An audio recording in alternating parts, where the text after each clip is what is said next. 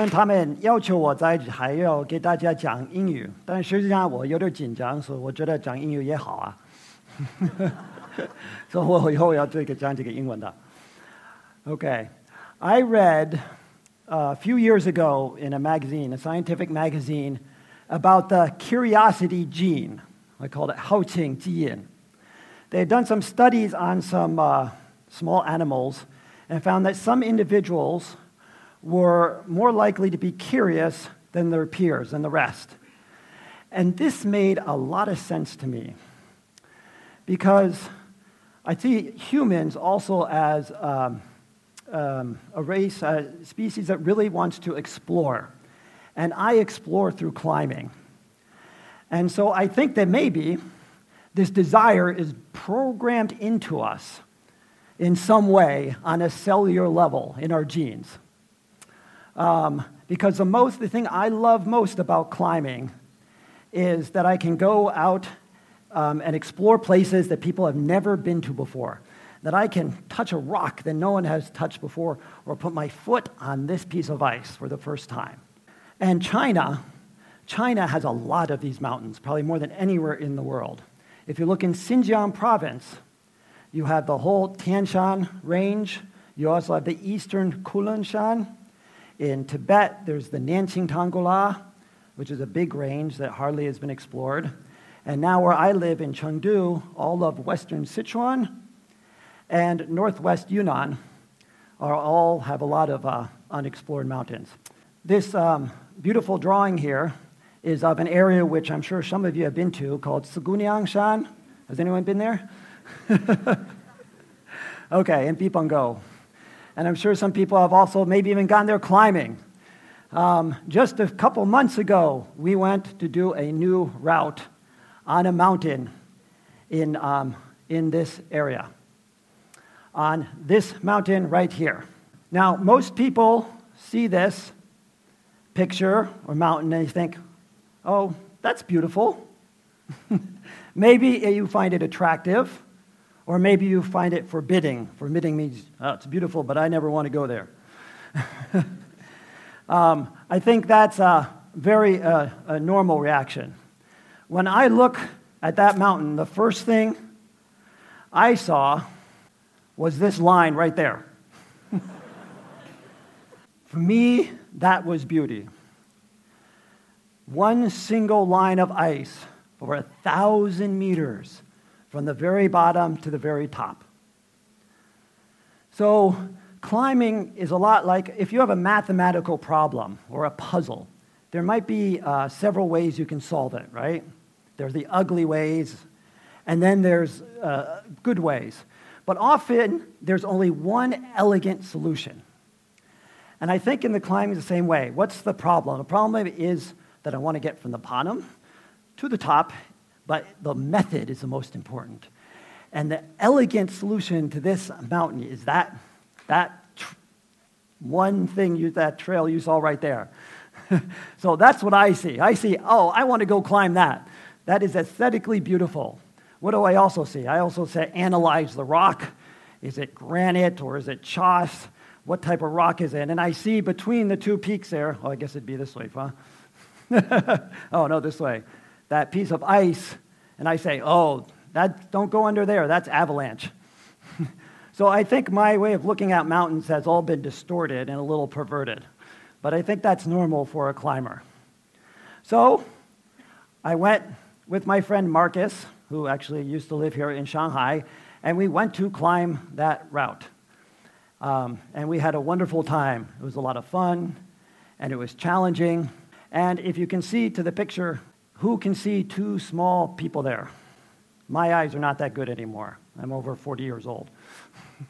there, we'll try to make it a little clearer for you. Okay, do you see them now?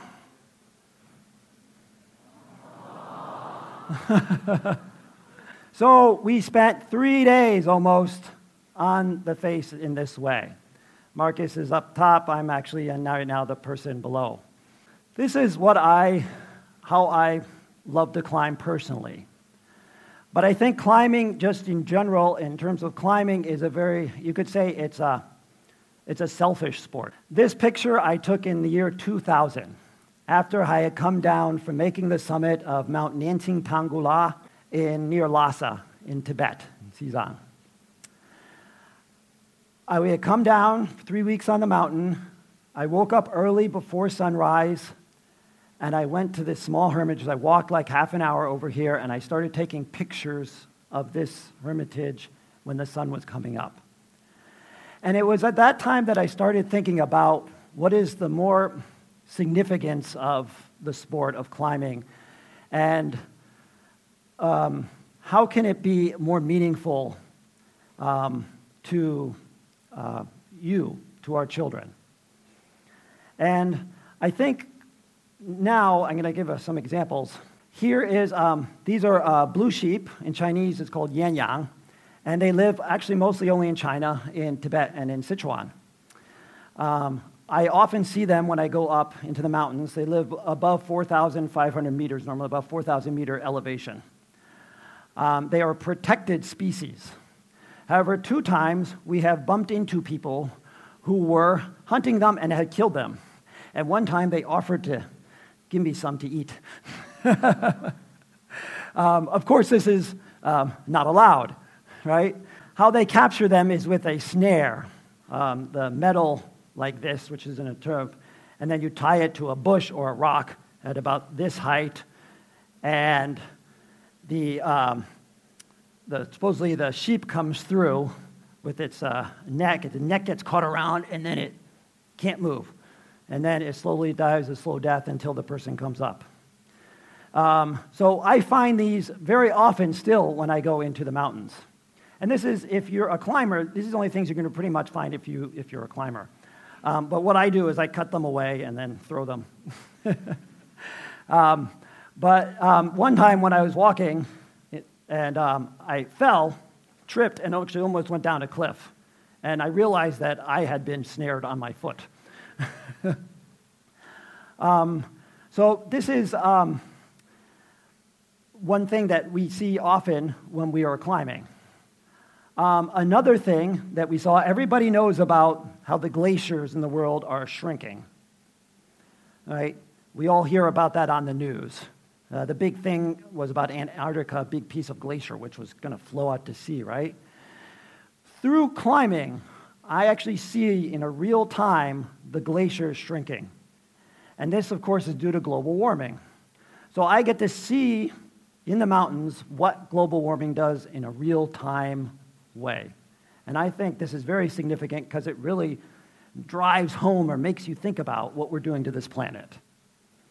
Um, this is a glacier, and of course, you can see the stream coming, coming out of the um, glacier. And the first time I came here, the streams were small and there was a lot of ice. The last time I went, several years later, when I went to, oh, this, sorry, this is a glacier on Mount Que'ershan, which is also in western Sichuan province. Um, the last time I went there, there were parts of glacier already gone, and the, the rock bed below, the bedrock below was exposed. Rock that had probably not seen sunlight for tens of thousands of years.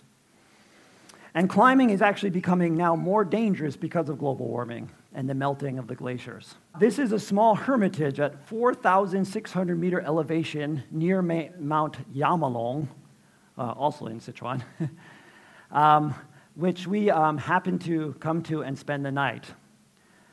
I, um, and the local people, uh, of course, Tibetan, invite us in to participate in the ceremony. And then the next day, the Lama told me all about the sacred mountains around. He's saying that mountain is sacred in the name, and that mountain is sacred and why, and this and that. Um, and I thought he knew we were going climbing. And I thought he would say, the mountain you're climbing is sacred. You cannot go climb it. but he said, It's sacred, but it's not sacred in that way, so have a great, safe climb. Hope to see you again. But when you go climbing, you're always in contact with uh, the local, a lot of local people. And I have learned more about probably the mountains through them and traditions and customs than I could ever have learned anywhere else. And I think that is also very important. And I would never have been able to do that if I wasn't a climber. Um, unfortunately, there are a lot of negative impacts to climbing as well. This is the base camp of Que'ershan. As you can see, there's a lot of garbage. In 2004, um, me and a climber named Maihua made the uh, uh, second was the second actually second ascent of the mountain, but we climbed it and we made a report about it. And so the following year, other climbers started coming from all over China. And so very quickly, there was a lot of garbage all over the mountain. And I felt personally responsible for that because I was the person that originally helped establish this mountain for climbing. Now that there was garbage all over places, there are not too many places in this world where there are no people that are still completely pristine. As climbers, we have, uh, we can go to these places. We're able to go to these places. And that's, but we also have to be, respect them. Um, in the United States now, there are some mountains which have so many climbers 10,000, 20,000 a year, year. And what do climbers do on the mountain? There are no bathrooms, right? So you just go down and go to the bathroom. Where does it go? It goes in the snow. It's so cold, it stays there, and then it slowly goes down the mountain. Now, where do all rivers start from? The mountain, a glacier, right? And where do those rivers flow? They flow to reservoirs where water we drink. There's so many people on the mount, some mountains now in North America, Mount Rainier um, and others, Mount Whitney, that they require you to bring what they call a wag bag. I don't know what it actually means up there. It's like a Ziploc baggie. And you have to go in, take it, and put in your backpack and carry it down the mountain. You're not allowed to leave it there. and so when you get there, you have to deal with it properly. Okay. Actually, um, uh, Tina mentioned Banjifeng. Banjifeng is now getting so popular that I think soon that could start to be a problem here in China. I don't know how many of you heard about the accident on Mount Everest, Chomolungma, this spring, where 16 of the Sherpas uh, died in an avalanche. I'm sure a lot of people heard about that. Um, Sherpas are actually descendants from Tibetans, and they were traditionally the workforce or the work people on Mount Everest, on the south side and the Nepal side of Mount Everest. And there is, a, from base camp up to Camp 2, there's a very dangerous part of the route. It's called, there's a, the Khumbu Ice Fall.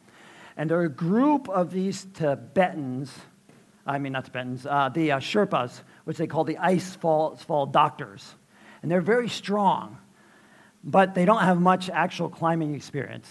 And they're responsible for putting the ropes in and the ladders and everything so that these clients who pay 50,000 US dollars each can go up and go summit Mount Everest. This year, when they were setting, when the Sherpa icefall doctors were setting the route, a big avalanche came down, and it killed 16 of them in one go. Um, all the Sherpas on Mount Everest decided, out of respect for them, that they were not going to work anymore. But uh, if the Sherpas do not work, no, none of these commercial expeditions, none of these clients who pay $50,000 can get to the summit. But another reason they decide not to work is because over the last few years, they get very low pay, they work hard, and they don't get much respect at all. Hmm. You think, if you had to pay $50,000, what is the Sherpa? How does he see that? That's a lot of money. So a lot of it was also because they were just because of the exploitation of their services. And they said, I quit this year. And nobody could climb. I thought that was really good, actually. um, so, but that, so traditionally climbers have also, in a lot of ways, taken advantage of uh, the local people um, in that way. So I think as, um, as climbers, we get we have the unique perspective. We get to see things that people never go see. We get to go to places we never get to go to. And thus, it's, um, we have a responsibility we have a privilege. This is a privilege that we can go there, but we, with privilege comes responsibility. We have a responsibility to protect those places. Um, and our unique perspective makes it that we can do that in many different ways. Um, in many, many different ways. So we can do it by um, helping educate people about species protection, because uh, we saw how they kill the blue sheep. We can do it by um, educating people and having people learn about uh, climate change, because we've seen it with our own eyes. Right? We can do it by going and actually helping the local people who live in these areas and make their living from the mountains, maybe through education and other ways. So, those are all very important. And these are things that actually climbers are all um, doing now, and um, I think is what makes um, the sport uh, of climbing very valuable and meaningful for me now. Um, we're all guests um, on the mountain, but eventually we must go home, and we want to leave it uh, how we found it.